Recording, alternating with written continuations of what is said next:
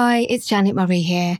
And if you ever suffer from comparisonitis, this short episode is for you. When I was growing up, I desperately wanted to be a musician.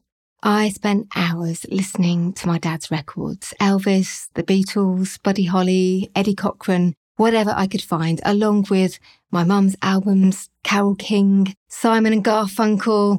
Those two come to mind because my dad always bought her an album or two for Christmas. And my dad had this old reel to reel tape player. And one of my earliest memories is my dad standing me on a chair and recording me singing Our Father, a reference you may only get if you're also from an Irish Catholic background like mine, or playing Lucy in the Sky with Diamonds on my recorder while he strummed along on the guitar. I also used to sneak into my brother's room when he was out and listen to his albums, REM, The Wonder Stuff, The Stone Roses, and while I was naturally drawn to soul, jazz, hip hop, probably influenced by my dad's record collection, the music in the house gave me a very well rounded education. But although I came from a very musical family where many of us play and sing by ear, music lessons were a big luxury. And my parents often told me that although they would love to get me formal music lessons, they, they just couldn't afford it. But I kept begging my parents for piano lessons. And finally, at the age of 12, I got them along with an electronic keyboard. I practiced obsessively and I took my first grade barely six months after starting to play and pass with distinction. My teacher loved me and apparently she told all her other students they should be more like me. But by the time I was 16, I was struggling with piano. I'd taken grade after grade, but I felt like I couldn't actually play anything without the music at least. And it was getting harder. I'd started off with this natural ear for music, but having to read the notes, it just felt like I was struggling. And I also felt like I was playing catch up all the time. So not only was I playing alongside people who'd been having formal music education since they were five or six years old, sometimes younger. They were also brilliant at music theory, and I was terrible at theory. And they were posh for the most part. They fitted into the classical music scene, whereas I didn't.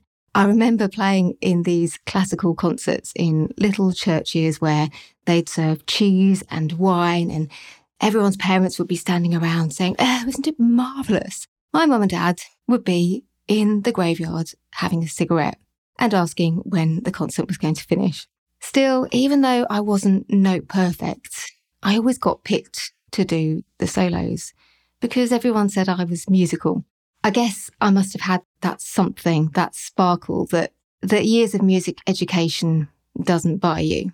So I did get a place to read music at university, but I changed my mind after one of the posh kids came up to me after a concert we'd both been playing in and told me that she was better than me. She was, and that she should have done the solo instead. And in that moment, that split second, I decided that I didn't want to spend the next few years with people like that who were going to really damage my self esteem. So I went off and studied English instead because I knew I wouldn't feel out of my depth. I often wonder if that was the right decision, but music has still remained a big part of my life. And I've had periods where I've played a lot and others where I haven't played much at all. But I recently bought a new piano and I've played it pretty much every single day since I bought it back in the summer, particularly since I decided to stop even trying to read the notes and develop my ear, that natural ear that I had as a child. And it's the most creative I've felt for years. And I'm really enjoying it. But at the same time, when I sit down at the piano to play, I'm often crippled with this feeling of not being good enough. I mean, I'm definitely improving, but I frequently find myself trying to learn something and then thinking, oh, what's the point? I'll never be as good as the artist that I'm listening to. If you've listened this far, you're probably thinking, no, that's not the point. Every time you show up at the piano, you're getting better. And who knows what the future holds if you keep showing up. But anyway, does it really matter? Because if you're showing up at the piano and you're enjoying it and you're being creative, well, isn't that enough? And if you're thinking that, you are absolutely right. But of course, it's so easy to see how other people should be approaching the creative process but not apply those rules to yourself. Since I launched my Courageous Content brand, I've developed this idea of being a curator, a courageous content creator. And it really is a guiding light for me, but also the clients that I work with, because it's really everything that I stand for. In fact, I actually have a mug with curator on it. And this is what it says. A curator is a content creator who has the courage to show up consistently and take imperfect action without having it all figured out. Something I could certainly do with reminding myself a bit more often when it comes to my piano playing. And in that spirit, I recently started a TikTok account where I share what I'm working on with my piano. I don't have tons of time to create content for it, but it gives me a bit of accountability and a way to track my progress. When I look back on it in a few months' time, or maybe even a few years' time, I will be able to see that I have improved. I hope.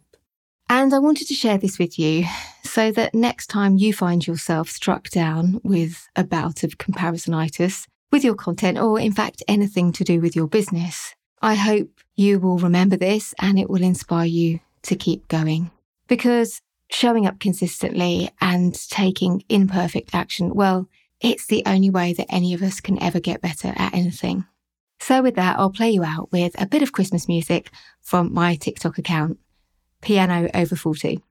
My teacher challenged me to open up my left hand